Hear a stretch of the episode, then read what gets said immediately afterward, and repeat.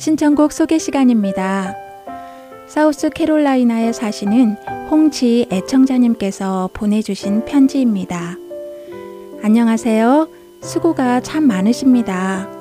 제가 복음방송을 듣게 된 지도 벌써 20년이 다 되어 가네요. 처음 방송을 듣게 된 것은 함께 신앙생활을 하던 김혜경 집사님이 아리조나에 사실 때 복음방송 테이프를 보내주셔서 듣게 되었습니다.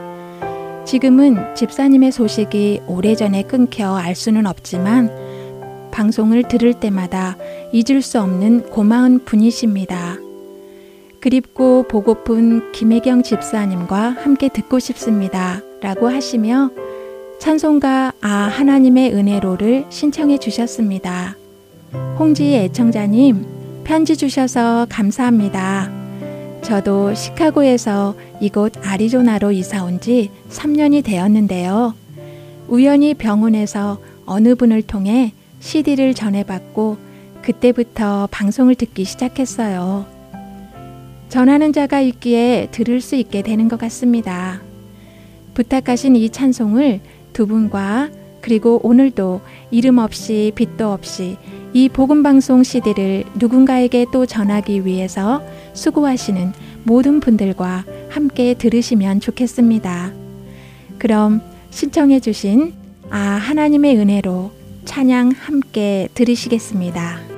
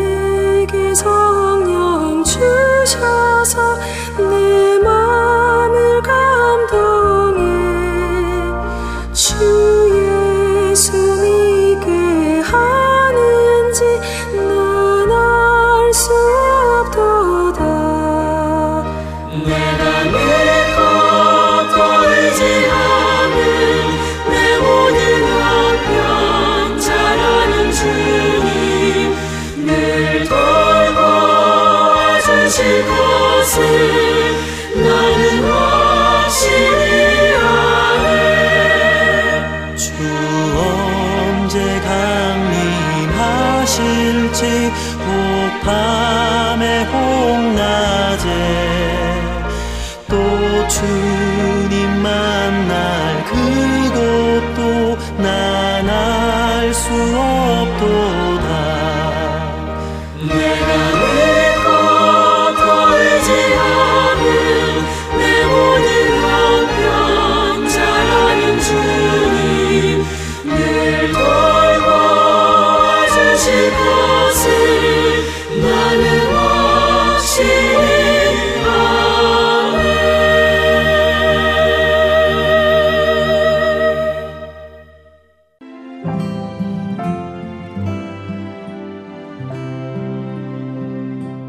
번째 신청곡 소개입니다.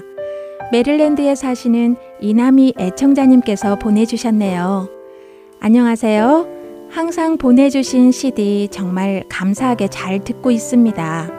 제 남편은 핸드폰 앱으로 잘 듣고 있다고 하네요. 지난번 이곳 메릴랜드에 핸드 찬양 집회 오셨을 때 배웠어요. 정말 먼 길 비행기 타고 오시면서 여러 가지 힘든 상황이 많았다고 들었는데 그런 상황에서도 좋은 말씀 전해주시고 찬양도 전해주셔서 너무 감사하고 좋은 시간이었습니다. 이후 유튜브에 찬양 집회 방송이 나와서 보고 또 보고 있습니다.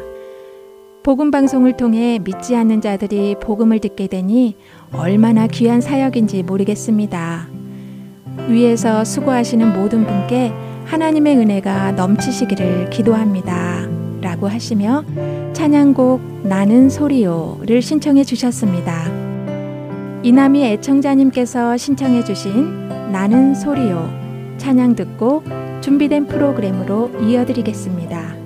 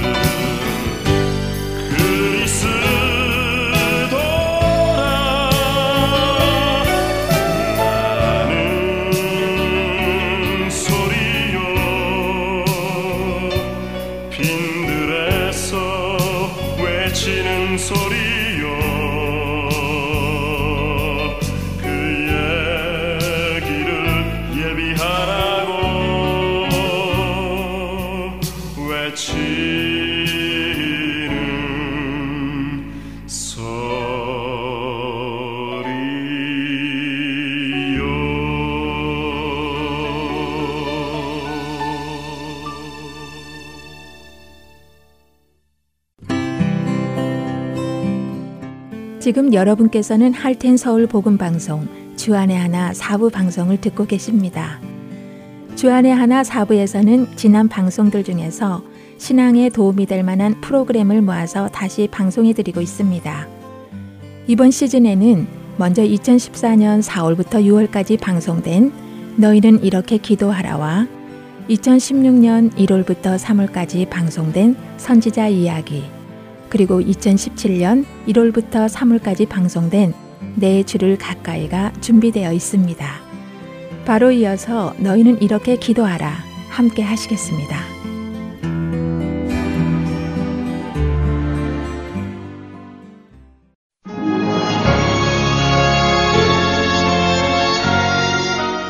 여러분 안녕하십니까? 너희는 이렇게 기도하라 강승규입니다.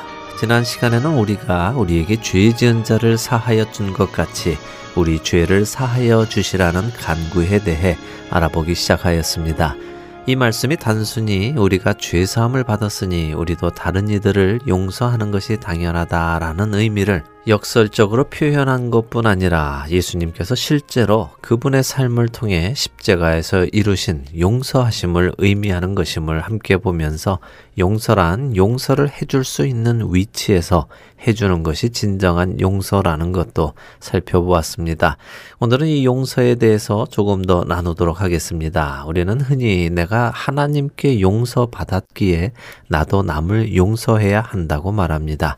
그 말씀은 분명히 맞는 말씀입니다. 하지만 하나님께 죄 사함을 받은 모든 사람들이 다른 사람이 내게 저지르는 죄를 용서하며 살아가고 있습니까? 그래야만 함에도 불구하고 그렇지 못하며 살아가고 있는 것을 우리는 나의 삶 속에서 또 다른 이의 삶 속에서 그리고 교회 안에서 실제로 목격하며 살아가고 있습니다. 왜 그럴까요? 뭐 사람이 살다 보면 다 그럴 수밖에 없는 것일까요? 용서할 수 없다면 그냥 그렇게 살아가면 되는 것일까요? 그렇지 않습니다. 이것은 굉장히 두려운 일입니다. 또 심각한 일입니다. 왜냐하면 예수님께서는 지금 우리에게 마태복음 6장에서 기도의 방법을 가르치시면서 아주 두려운 말씀을 하시기에 그렇습니다. 6장 12절에서 예수님께서는 우리가 우리에게 죄 지은 자를 사하여 준 것 같이 우리 죄를 사하여 주시옵고 라고 가르치신 후 한 절 뒤인 14절과 15절에는 이렇게 말씀하시기 때문입니다. 너희가 사람의 잘못을 용서하면 너희 하늘 아버지께서도 너희 잘못을 용서하시려니와 너희가 사람의 잘못을 용서하지 아니하면 너희 아버지께서도 너희 잘못을 용서하지 아니하시리라. 예수님께서는 하나님 아버지께 우리가 우리에게 죄 지은 자를 용서한 것 같이 우리를 용서해 주세요 라고 기도하게 하시며 그 이유가 너희가 사람을 용서하면 하나님 아버지도 너희를 용서하시고 너희가 사람을 용서하지 아니하면 하나님 아버지도 너희를 용서하시지 않으실 것이라고 분명하게 말씀하시고 계십니다. 이것이 예수님께서 그냥 하시는 말씀일까요? 단순히 권면의 의미로 이런 말씀을 하시는 것일런지요. 여러분들은 예수님의 이 말씀을 어떻게 받아들이고 계십니까? 지켜도 그만, 안 지켜도 그만이라고 생각하시는지요? 하지만 예수님의 말씀과 성경의 말씀을 잘 들어보면 예수님께서 그냥 지나가는 소리로 이 말씀을 하신 것 같지는 않습니다. 지난 시간에 잠시 나누었던 만 달란트의 빚을 탕감받은 사람이 자신에게 백 데나리온 빚진 사람을 용서하지 못한 이야기가 기억나시지요? 마태복음 18장에 나오는 예수님의 비유입니다. 달란트와 데나리온의 가치를 혹시 아십니까? 우리가 잘 쓰지 않는 화폐 단위이기 때문에 사실 우리의 피부에 확 와닿지는 않습니다. 그렇기에 공감하기가 쉽지 않은데요. 이것을 우리가 사용하는 달러로 환산해 본다면요. 우리는 훨씬 공감하기가 쉬울 것입니다. 한 데나리오는 보통 당시 하루 노동자의 품삯이었다고 합니다. 각 주와 도시마다 다 최저 임금이 다르겠지만요. 이곳 아리조나를 기준으로 한번 생각을 해보지요. 아리조나는 현재 최저 임금이 7달러 90센트입니다. 이를 계산하기 편하게 8달러라고 하지요. 하루 보통 8시간을 일하는 사람은 약 64달러를 벌을 것입니다. 그렇다면 한 데나리온의 가치는 지금 2014년 아리조나의 시세로 보았을 때 약 64달러 이상이 될 것입니다. 그렇다면 한 달란트는 몇 데나리온일까요? 사전에 따르면 한 달란트는 약6 천 데나리온에 해당한다고 합니다. 한 데나리온이 64달러이면 한 달란트는 그의 6천 배이니까요. 38만 4천 달러가 됩니다. 그런데 성경의 이 인물은 만 달란트를 빚을 졌지요. 그럼 38만 4천에 만을 곱하면 38억 4천만 달러가 됩니다. 뭐 이렇게 달러로 계산을 해봐도 금액이 너무 크다 보니까 공감하기가 쉽지 않은 것은 마찬가지 같은데요. 어찌되었던 어마어마한 금액입니다. 일반 사람으로는 상상할 수도 없는 금액이지요. 38억 4천만 달러. 이 사람은 무엇을 하다가 이렇게 많은 빚을 지게 되었을까요? 그가 무엇을 하다가 이 많은 빚을 졌는지는 중요하지 않습니다. 중요한 것은 그는 이 빚을 갚을 능력이 없다는 것입니다. 만일 여러분이 이런 빚을 지셨다면 과연 여러분들이 살아계신 생전에 이 빚을 다 갚을 길이 있을 것이라고 생각이 되십니까? 불과 2, 30만 불짜리 집 한 채를 사기 위해서도 30년씩 매달 돈을 지불하는데요. 몇 백만 달러도 아니고 몇 천만 달러도 아니고 몇 억 달러도 아닌 몇십억 달러를 갚는다는 것은 처음부터 불가능한 것입니다. 예수님께서 말씀하시고자 하신 것이 바로 이것이지요. 절대 갚을 수 없는 빚, 목숨을 주어도 갚을 수 없는 그 빚을 단순히 은혜로만 탕감받은 것을 말씀하시고 계신 것입니다. 그런데 그런 결코 갚을 수 없는 빚을 탕감받은 사람이 자신에게 100데나리온, 달러로 환산하면 6,400달러를 자신에게 빚진 사람을 용서하지 못한다는 것은 그 은혜를 깨닫지 못하는 자라는 것을 예수님은 말씀하시고 계신 것입니다. 그래서 예수님께서 말씀하십니다. 마태복음 18장 32절부터 34절의 말씀입니다. 이에 주인이 그를 불러다가 말하되 악한 종아 내가 빌기에 내가 내 빚을 전부 탕감하여 주었거늘 내가 너를 불쌍히 여김과 같이 너도 내 동료를 불쌍히 여김이 마땅하지 아니하냐 하고 주인이 노하여 그 빚을 다 갚도록 그를 옥졸들에게 넘기니라 그는 탕감받은 그 빚을 다시 갚아야 하는 신세가 되었습니다. 이 비유 이후에 예수님께서는 여운이 아주 긴 한 말씀을 우리에게 하십니다. 마태복음 18장 35절입니다. 너희가 각각 마음으로부터 형제를 용서하지 아니하면 나의 하늘 아버지께서도 너희에게 이와 같이 하시리라. 우리가 마음속으로부터 형제를 용서하지 아니하면 하나님께서 어떻게 하신다고 하십니까? 노하셔서 그 빚을 다 갚도록 옥절들에게 넘기신다고 하십니다. 혹시 여기 예수님의 이 말씀에서 평소와는 다른 점이 있는 것을 느끼셨습니까? 평소에 예수님께서는 교회를 예수님과 하나 된 공동체로 우리라고 부르십니다. 그리고 그런 우리의 아버지이신 하나님을 호칭하실 때는 너희 천부께서 너희 하늘 아버지께서라고 부르시지요. 그런데 지금 여기서는 나의 하늘 아버지께서도 너희에게 이와 같이 하실 것이라고 하십니다. 이것은 무슨 말씀입니까? 형제를 용서하지 않는 자는 하나님의 자녀가 아니라는 것입니다. 형제를 용서하지 않는 자는 예수님과 함께 하나님을 아버지라 부를 수 없는 자인 것입니다. 정말 예수님께서 우리가 우리에게 죄 지은 형제를 용서하지 않으면 하나님 아버지께서도 용서하시지 않으실 것이라는 말씀을 단지 지나가는 말씀으로 하신 것 같으십니까? 지나가는 말씀으로 예수님께서 이 이야기를 반복해서 이렇게 하셨을까요? 결코 그렇지 않습니다.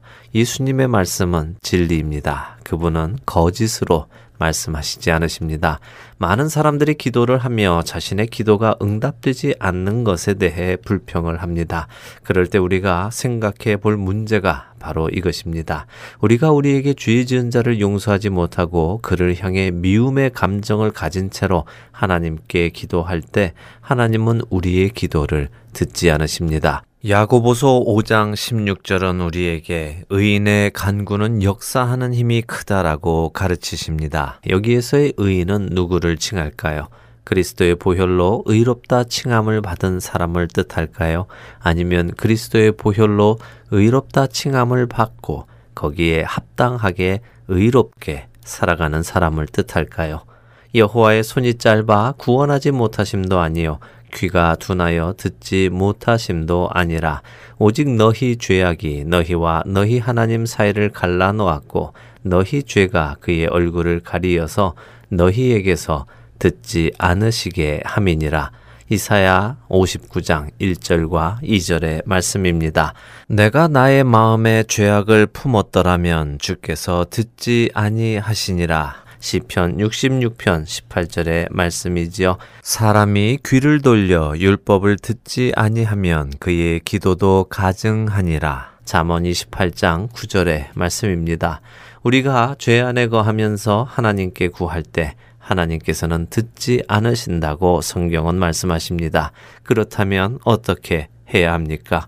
만일 우리가 우리 죄를 자백하면 그는 미쁘시고 의로우사 우리 죄를 사하시며 우리를 모든 불의에서 깨끗게 하실 것이요. 요한일서 1장 9절의 이 약속의 말씀처럼 우리가 죄를 자백할 때 아버지 하나님께서는 우리의 죄를 예수 그리스도의 보혈로 닦아주시고 그리스도께서 나의 죄값을 담당하셨기에 우리의 간구를 의인의 간구로서 인정해 주시고 들어 주십니다. 누구를 미워하고 있는 것, 누구를 용서하지 못하고 있는 것은 하나님 앞에 죄를 범하고 있는 것입니다. 지금 여러분의 마음속에 내가 다른 사람은 다 용서해도 그 사람만은 용서할 수 없어 라고 생각되는 분이 혹시 떠오르십니까? 바로 그분을 하나님께서는 여러분이 용서하시기를 바라고 계십니다. 여러분은 여러분의 평생을 일을 하여도 결코 갚을 수 없는 수십억 달러의 빚을 탕감받은 사람입니다. 여러분에게 몇 천 불 빚을 진 그 사람을 용서하시기 바랍니다. 그는 분명히 여러분에게 그 빚을 갚아야 하고 여러분은 그에게서 그 빚을 받을 권리가 있지만 하나님의 은혜가 여러분에게 임한 것처럼 그 하나님의 은혜를 여러분을 통해 그에게 흘려 보내십시오. 그때 우리는 비로소 우리가 우리에게 죄 지은 자를 사하여 준 것 같이 우리의 죄도 사하여 주십시오라고 하나님 아버지께 간구할 수 있는 것입니다. 너희는 이렇게 기도하라. 마치겠습니다.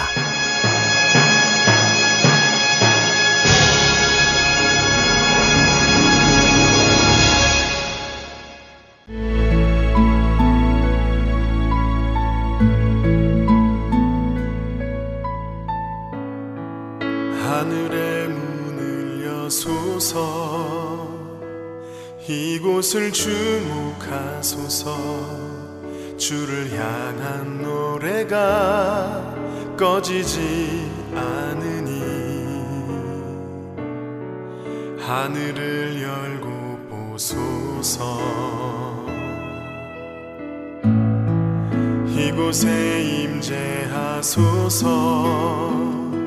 주님을 기다립니다 기도의 향기가 하늘에 닿으니 주여 임재하여 주소서. 이곳에 오셔서 이곳에 앉으소서. 이곳에서 드리는 예배를 받으소서 주님의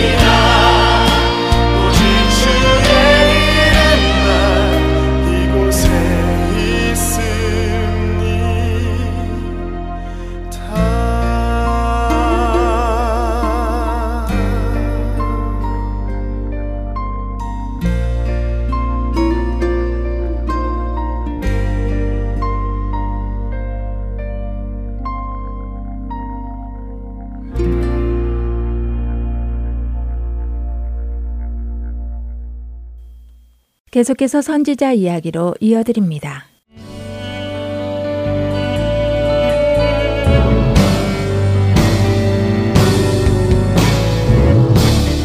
애청자 여러분 안녕하세요. 선지자 이야기 진행의 민경은입니다. 안녕하세요. 최소영입니다. 네, 계속해서 남유다에서 활동한 선지자들에 대해 나누어 보고 있습니다. 지난 시간에는 이사야 선지자와 이사야서에 대해서 살펴보았었는데요. 오늘은 이사야 선지자와 같은 시대에 활동했던 미가 선지자에 대해 나누어 보기로 했지요. 네, 미가 선지자는 이사야 선지자와 같은 시대의 선지자로 남유다의 요담, 아하스 그리고 히스기야 시대에 활동하였습니다. 미가서 1장 1절에서는 모레셋 사람 미가라고 나오는데요. 모레셋은 예루살렘에서 남서쪽으로 30km 정도 떨어진 곳으로 농업을 주업으로 하는 곳이었습니다. 이사야 선지자가 주로 왕실을 드나들며 활동을 했다면 미가 선지자는 농촌 지역 출신으로 가난하고 소외된 자들과 함께 활동했던 것이지요. 그렇군요. 하나님께서는 참 다양한 사람들을 들어 쓰신다는 생각이 듭니다. 왕실 계통 출신의 이사야나 농촌 출신의 미가, 모두 하나님의 말씀을 전하는 선지자로 쓰임을 받았는데요. 어, 그러고 보니 아모스 선지자도 양을 치고 뽕나무를 재배하던 목자라고 했었는데 미가 선지자와 뭔가 비슷한 점이 있을 것 같기도 합니다. 네, 맞습니다. 전에 공부했던 대로 아모스는 남유다 사람인데 북이스라엘에서 활동한 선지자였지요. 아모스가 북이스라엘에서 사회 정의와 공의에 대한 메시지를 전했다면 미가 선지자는 남유다에서 활동하며 사회적 부패를 지적하고 하나님의 공의를 선포했습니다. 아모스와 미가 선지자 둘 다 특히 사회적으로 약한 자들에 대한 학대와 불공평을 지적하고 그것에 대한 하나님의 심판을 선포했다는 점에서 서로 비슷하다고 할 수 있겠지요. 어, 그렇네요. 목자였던 아모스와 농촌에서 자란 미가 선지자는 주위에 소외되고 어려운 자들을 보며 누구보다 그들을 향한 하나님의 마음을 잘 알고 있었을 것 같다는 생각이 듭니다. 자, 이 미가서의 전체 내용은 어떻게 구성이 되어 있나요? 네, 미가서는 7장으로 구성된 소선지서입니다. 1장부터 3장은 북이스라엘과 남유다의 죄, 그리고 그에 대한 심판의 메시지가 나오고요. 4장과 5장은 장차 임하실 메시아를 통한 회복의 메시지가 나옵니다. 그러므로 지금 회개하고 하나님께 돌이켜야 한다 하는 말씀이 마지막 6장과 7장의 내용입니다. 어, 선지서들을 이렇게 보다 보니까요. 그 구성이 조금씩 비슷비슷해 보입니다. 이사야서도 경고와 심판, 메시아에 대한 예언, 회복의 약속으로 이어졌잖아요. 네, 맞습니다. 그리고 아무래도 이사야 선지자와 같은 시기에 활동했던 미가 선지자의 메시지는 그 내용이 더 비슷할 수밖에 없겠지요. 실제로 미가서에는 이사야서에서 나온 것과 똑같은 구절들이 나오는데요. 미가서 4장 2절과 3절은 이사야서 2장 3, 4절의 말씀과 몇 단어만 빼고 거의 똑같습니다. 아마 많이 알고 계신 구절일 텐데요. 미가서 4장 2절을 읽어주세요. 곧 많은 이방 사람들이 가며 이르기를 오라 우리가 여호와의 산에 올라가서 야곱의 하나님의 전에 이르자 그가 그의 도를 가지고 우리에게 가르치실 것이니라 우리가 그의 길로 행하리라 하리니 이는 율법이 시온에서부터 나올 것이요 여호와의 말씀이 예루살렘에서부터 나올 것임이라.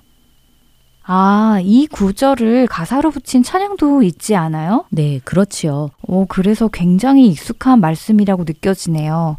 이사에서 말씀인 줄은 알고 있었지만 미가서에서도 똑같은 말씀이 나오는지는 몰랐네요. 네, 이 말씀은 그날에 마지막 날에 하나님의 나라가 모든 민족과 나라 가운데 굳게 설 것을 예언하는 말씀이지요. 타락했던 예루살렘이 말씀으로 회복되어 이스라엘뿐 아니라 이방 사람들도 진리의 말씀을 배우게 될 것이라는 예언입니다. 그리고 이 일은 메시아를 통해 이루어질 것인데요. 미가서 5장에서는 그 메시아가 베들레헴에서 나실 것이라고 예언하는 그 유명한 말씀이 나옵니다. 네, 여기 5장 2절에 나오네요. 베들레헴 에브라다야. 너는 유다 족속 중에 작을지라도 이스라엘을 다스릴 자가 내게서 내게로 나올 것이라. 그의 근본은 상고에 영원에 있느니라. 음, 이스라엘을 다스릴 자, 그러니까 메시아께서 베들레헴에서 나실 것을 예언해 주며 그 메시아는 인간의 몸으로 오시지만 그의 근본은 영원에 있다. 즉, 하나님이시다라고 말씀해 주시는군요. 네, 그렇지요. 후에 마태복음에서 지금 읽어 주신 미가서 5장 2절을 인용한 말씀이 나오는데요. 아기 예수님을 경배하기 위해 그 나신 곳이 어디인가 하고 묻는 동방 박사들로 인해 헤롯 왕과 온 예루살렘이 들썩이게 됩니다. 아마 에돔 사람으로서 이스라엘을 다스리던 헤롯은 이 소식에 굉장히 불안했을 것입니다. 동방 박사들이 유대인의 왕으로 나시니가 어디 계시냐 하고 물었기 때문이지요. 자신이 유대 땅의 왕인데 유대인의 왕이 나셨다고 하고 있으니까요. 그는 모든 대제사장과 서기관들을 모아 그리스도가 어디서 나겠느냐고 묻습니다. 그러자 그들은 유대 베들레헴이라고 대답하는데요. 바로 미가 선지자를 통해 메시아가 베들레헴에서 나실 것이라는 이 예언의 말씀을 알고 있었기에 그렇게 대답했던 것이지요. 아, 그렇군요. 지난 시간에 말씀드린 대로 이사야는 임마누엘 동정녀 탄생에 대한 예언을 했잖아요. 그럼 같은 시대에 활동했던 이사야와 미가 선지자를 통해 예수님의 동정녀 탄생과 예수님이 베들레헴에서 나실 것을 미리 말씀해 주신 것이네요. 그리고 신약에 와서 이 예언들이 그대로 이루어진 시점에 마태복음에서 그 저자 마태는 이사야서와 미가서의 이 구절들을 각각 인용을 한 것이고요. 네, 그렇습니다. 그리고 미가 선지자는 남유다뿐 아니라 북이스라엘의 죄와 심판에 대하여 하나님의 말씀을 전했는데요. 그는 북이스라엘이 멸망으로 치닫던 시기부터 활동하면서 결국 북이스라엘의 멸망을 목격하였습니다. 이렇게 북이스라엘의 멸망을 예언하고 또 결국 그 멸망을 보게 된 미가 선지자가 이제 남유다를 바라볼 때 어떤 마음이 들었을 것 같으세요? 음, 많이 안타까웠을 것 같아요. 모르고 오는 멸망도 아니고 미가 선지자는 이미 멸망이 오는 것을 알고 있었잖아요. 그리고 그 멸망의 이유가 분명하기에 어, 그렇게 망해버린 북이스라엘을 보았던 미가 선지자가 또 같은 멸망의 길을 걸어가는 남유다를 바라보며 너무 안타까워하고 답답했을 것 같습니다. 남유다도 죄에서 돌이키지 않으면 결국 북이스라엘처럼 망하게 될 테니까요. 네, 정말 잘 말씀해 주셨어요. 말씀하신 대로 미가 선지자는 타락한 예루살렘을 보며 돌이키지 않으면 반드시 임할 하나님의 심판을 예언하였는데요. 하나님께서 보여주신 심판의 내용을 전하며 미가 선지자는 이로 인해 자신이 애통하고 애곡하며 벌거벗은 몸으로 행할 것이라고 말합니다. 애통하고 애곡하고 벌거벗은 몸으로 다닌다고요? 와, 정말 미가 선지자의 그 부르짖는 심정이 많이 느껴지는 말씀입니다.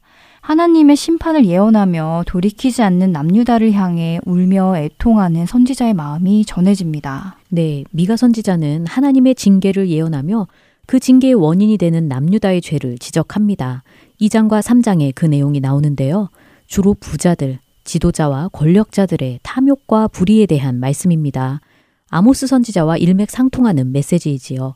그들은 침상에서 죄를 꾀하며 악을 꾸미고 다음 날 아침에 그것을 행한다고 하십니다.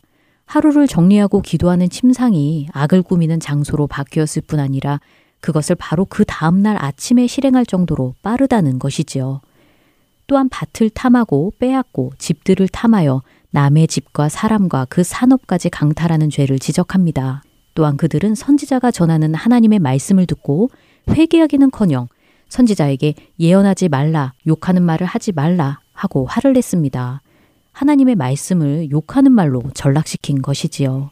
아, 정말 듣기만 하여도 그 당시 남유다의 죄악이 어떠했는지 상상이 됩니다. 네, 그뿐 아니라 정의를 아는 것이 그 본분이어야 하는 통치자들이 오히려 선을 미워하고 악을 기뻐하여 백성을 착취하고 괴롭게 한다고 말씀하십니다.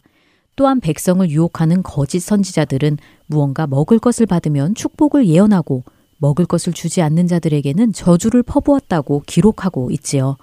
재판하는 자들은 뇌물을 받고 재판했으며 제사장들은 삭슬 위하여 교훈하고 거짓 선지자들은 돈을 위하여 점을 쳤습니다. 그러면서도 그들은 여호와께서 우리 중에 계시니까 재앙이 우리에게 임하지 않을 것이라고 헛된 평안을 선포했습니다. 온갖 악행을 저지르면서도 하나님이 우리 중에 계시니까 재앙이 임하지 않을 것이라고 하는 그들의 모습이 어, 정말 뻔뻔하게까지 보입니다. 계속해서 죄 가운데 행하여 마음이 굳어진 것일까요? 아휴, 참 안타깝고 답답하네요. 그렇죠.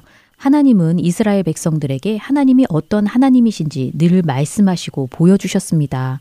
그분은 거룩하신 하나님, 죄를 미워하는 하나님이십니다. 공평과 정의의 하나님이시며 약한 자를 돌보시는 하나님이시지요.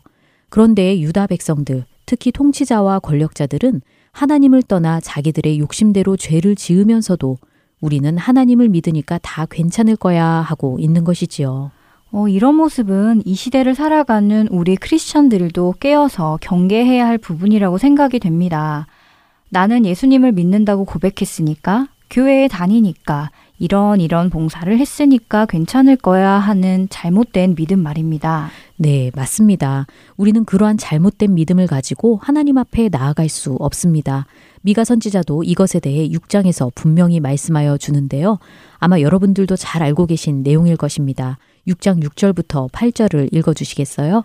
내가 무엇을 가지고 여호와 앞에 나아가며 높으신 하나님께 경배할까? 내가 번제물로 1년 된 송아지를 가지고 그 앞에 나아갈까? 여호와께서 천천의 순양이나 만만의 강물 같은 기름을 기뻐하실까?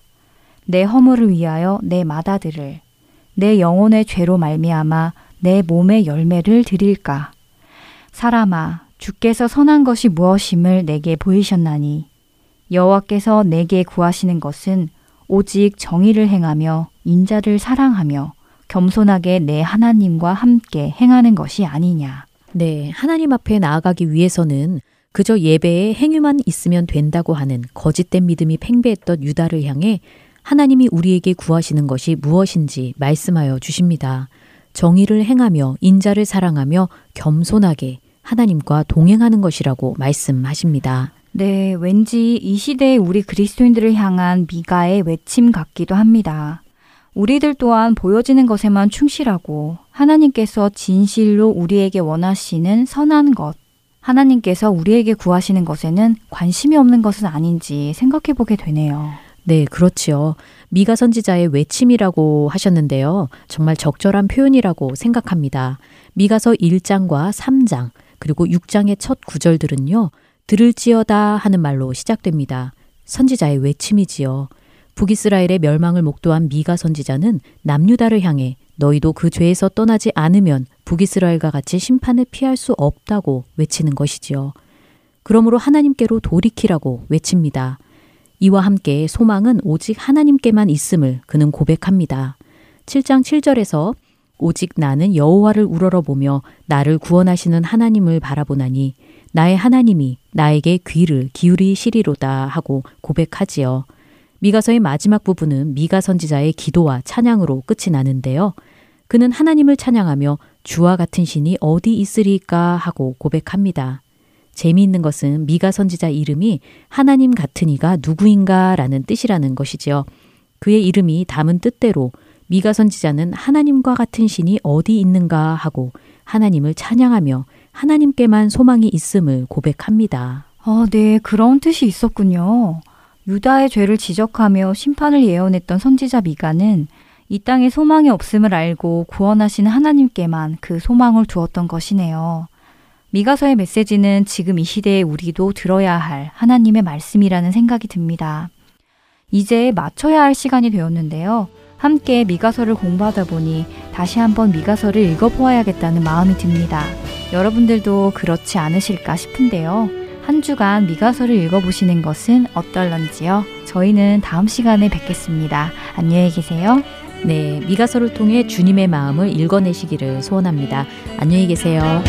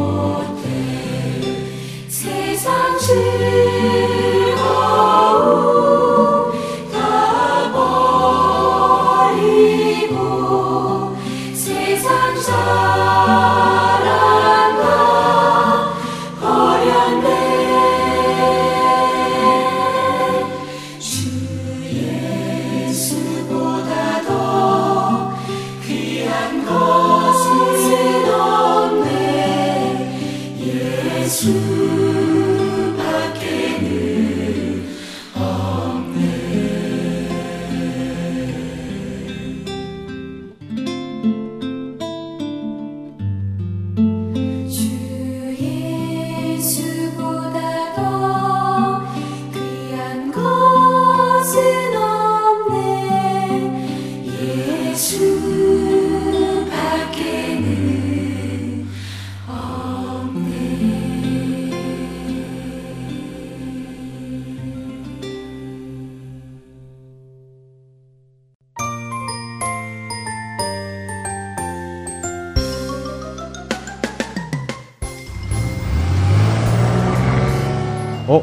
잠시만요. 길 좀 묻겠습니다.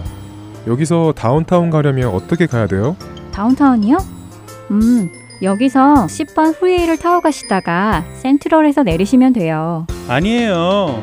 그것보다는 저 앞으로 가서 Grand Avenue를 타고 가시면 더 빨라요. 에이, 그것보다는 seven ten freeway가 덜 막히죠.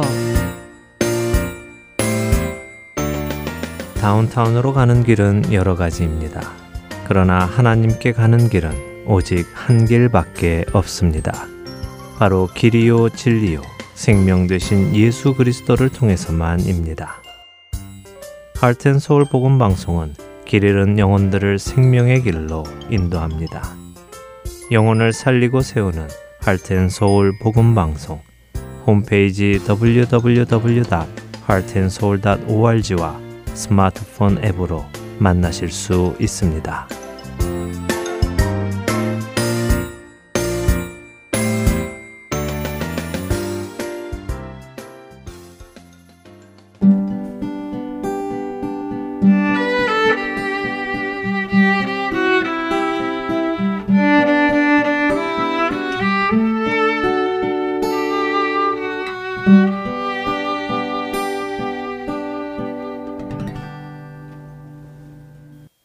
찬양의 가사를 생각해 보는 시간.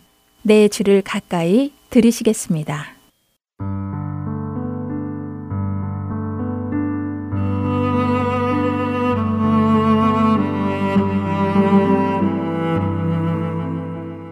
애청자 여러분 안녕하세요. 여러분들과 함께 찬송의 배경을 살펴보며 그 찬송이 지닌 의미를 더욱 깊이 되새겨보는 시간. 내 주를 가까이 진행의 김금자입니다. 은혜란 자격 없는 자에게 주어지는 하나님의 선물이라고 하지요. 사실 우리 인간은 자격 없는 사람에게 선물을 주는 경우가 거의 없습니다. 글쎄요, 어쩌면 작은 호의 정도는 베풀 수 있겠지요. 예를 들어 노숙자를 생각해 보지요. 나와 아무 관련이 없는 전혀 알지 못하는 노숙자. 그런 노숙자에게 한 끼의 식사나 몇 달러를 나누어 주는 호의를 베푸는 경우는 있지만 그 노숙자에게 나의 옷을 벗어주고 나의 지갑을 주고 나의 차를 주고 나의 집을 내어주는 경우는 없지 않나요?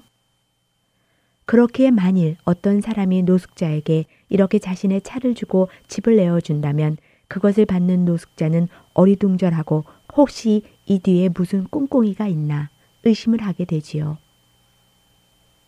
우리들도 그렇습니다. 어느 누군가가 이유 없는 호의나 은혜를 베풀면 그 사람이 왜 나한테 잘해주지? 뭘 바라는 것일까? 이것 주고 무엇을 달라고 하려고 그럴까? 하는 생각을 하게 됩니다.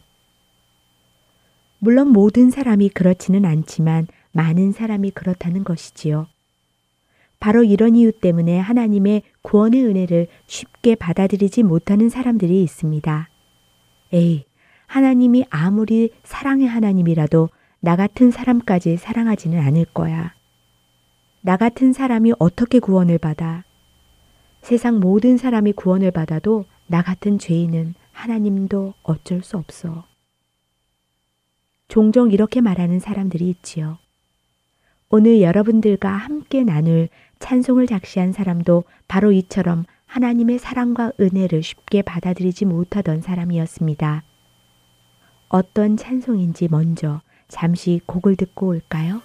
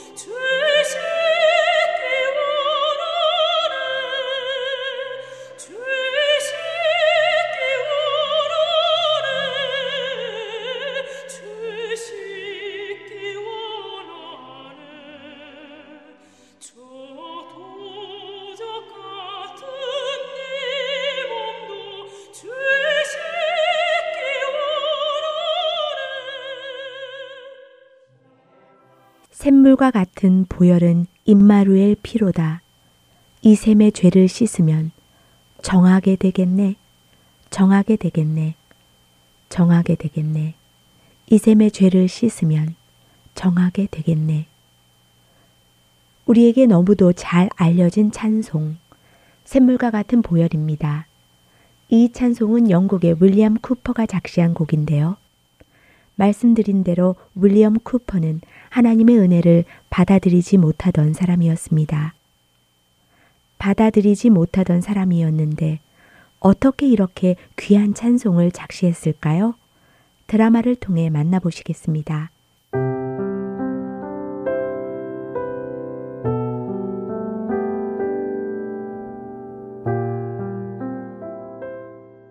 (1731년) 영국에서 성직자인 아버지와 왕족 출신의 어머니 사이에서 태어난 윌리엄 쿠퍼.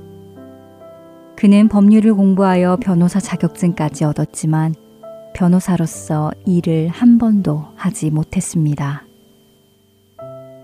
그 이유는 그에게 심한 우울증과 무대 공포증이 있었기 때문이었지요.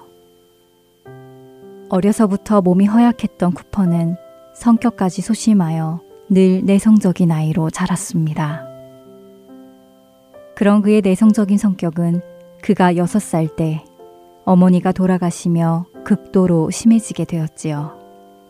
그의 육신은 자라가는데도 늘 돌아가신 어머니를 찾으며 정서적으로는 성인으로 자라나가지 못했습니다. 결국 심각한 우울증 증세를 보이며 여러 차례 자살을 시도하기도 했고 18개월 동안 정신병원에서 치료를 받기도 했습니다. 어려서부터 성직자인 아버지로부터 하나님의 사랑과 예수 그리스도의 대속하심에 대해 듣기는 했지만 그의 마음속에는 늘 자신처럼 못난 사람을 하나님께서 구원하실 리 없다는 생각이 단단히 자리 잡고 있었지요. 그런 그에게 한 성도가 이렇게 말을 건넵니다.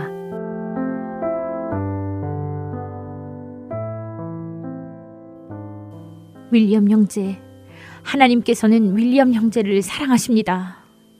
그분은 윌리엄 형제를 위해 독생자 예수 그리스도를 아끼지 않고 보내셨습니다. 왜 그분의 사랑을 믿지 못합니까? 그럴 리 없어요.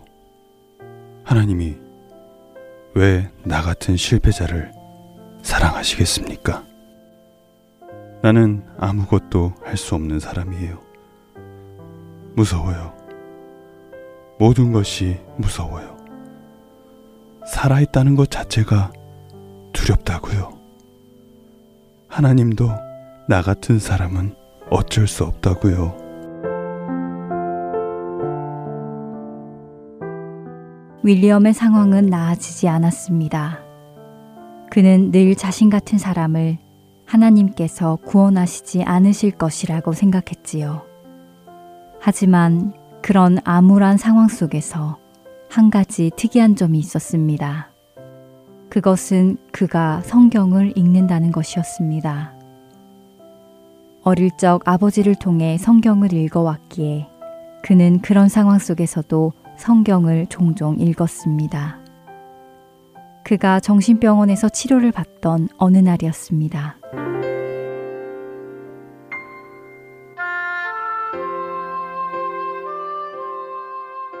나는 믿을 수가 없어. 하나님이 나 같은 사람을 구원하신다는 것이.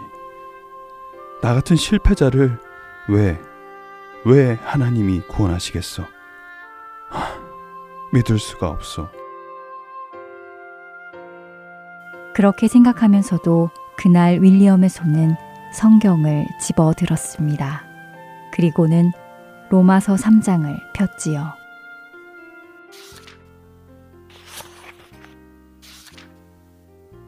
모든 사람이 죄를 범하였음에 하나님의 영광에 이르지 못하더니 그리스도 예수 안에 있는 속량으로 말미암아 하나님의 은혜로 값없이 의롭다 하심을 얻은 자 되었느니라.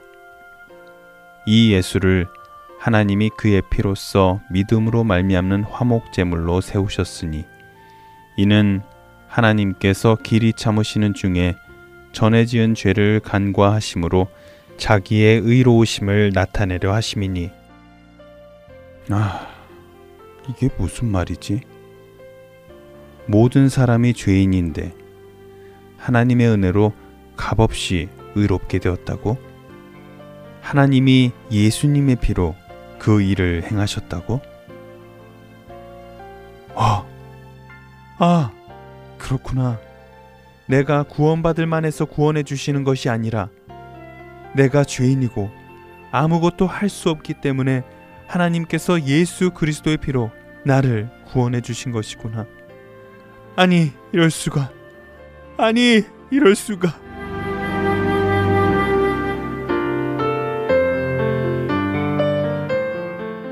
윌리엄은 로마서의 말씀을 통해 이 세상 모든 사람은 연약한 죄인으로 영광에 이를 수 없지만 오직 예수님의 피, 그 값없는 은혜로 의롭다함을 얻는다는 말씀을 읽고 큰 감동을 얻습니다. 윌리엄 쿠퍼가 33살이 되던 그 해, 그는 비로소 하나님의 은혜로 인해 예수님을 구세주로 고백합니다. 그렇게 구원의 확신을 얻으며 그의 어두웠던 영혼이 회복을 받기 시작합니다. 그에게 하나님께서는 좋은 멘토들을 보내주셔서 그의 신앙이 잘 성장하도록 도우십니다. 5년 후 하나님께서는 Amazing Grace, 바로 나 같은 죄인을 살리신을 작시한 존 뉴턴 목사와 윌리엄을 만나게 하셨고, 존 뉴턴 목사는 윌리엄을 한적한 시골에 집을 마련해 주었습니다.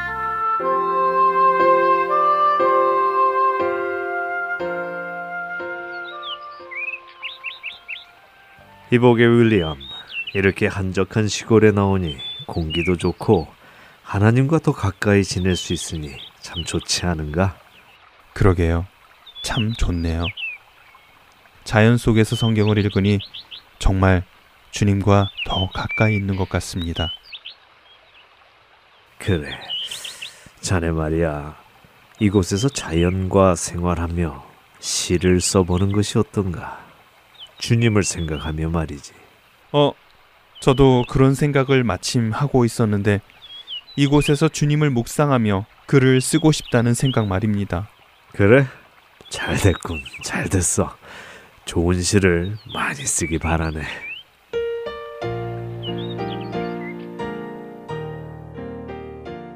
성경을 묵상하며 시를 써 나가던 윌리엄.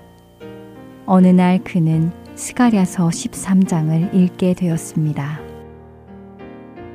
그날에 죄와 더러움을 씻는 셈이 다윗의 족속과 예루살렘 주민을 위하여 열리리라. 아, 그래. 이것이 바로 하나님의 은혜였어. 나의 모든 죄와 더러움을 씻어 주시는 예수 그리스도의 샘물과 같은 그 보혈이 바로 그 보혈이 나를 살리셨어. 주님, 감사합니다. 주님, 그 구원의 은혜 정말로 감사합니다.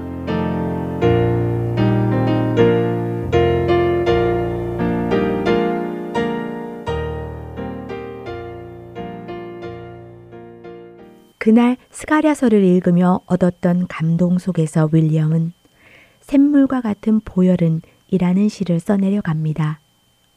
하나님께서 만나게 하신 존 뉴턴 목사와 윌리엄 쿠퍼 이 둘은 함께 당시 성도들에게 널리 퍼져 불리게 된 올니 찬송집을 만들어냅니다. 총 349곡의 찬송이 담겨 있는 이 올니 찬송집에 윌리엄 쿠퍼는 67곡의 곡을 작사하였지요. 인간의 상식으로는 이해할 수 없는 하나님의 은혜. 그 은혜가 받아들여지는 것 자체가 하나님의 은혜라는 것이 윌리엄 쿠퍼의 삶을 보며 드는 생각입니다.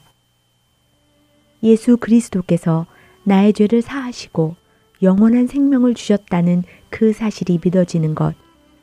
그것 역시 하나님의 은혜입니다. 그 은혜를 널리 나누는 우리가 되기를 소원하며 내 주를 가까이 마치겠습니다. 다음 주에 뵙겠습니다. 안녕히 계세요.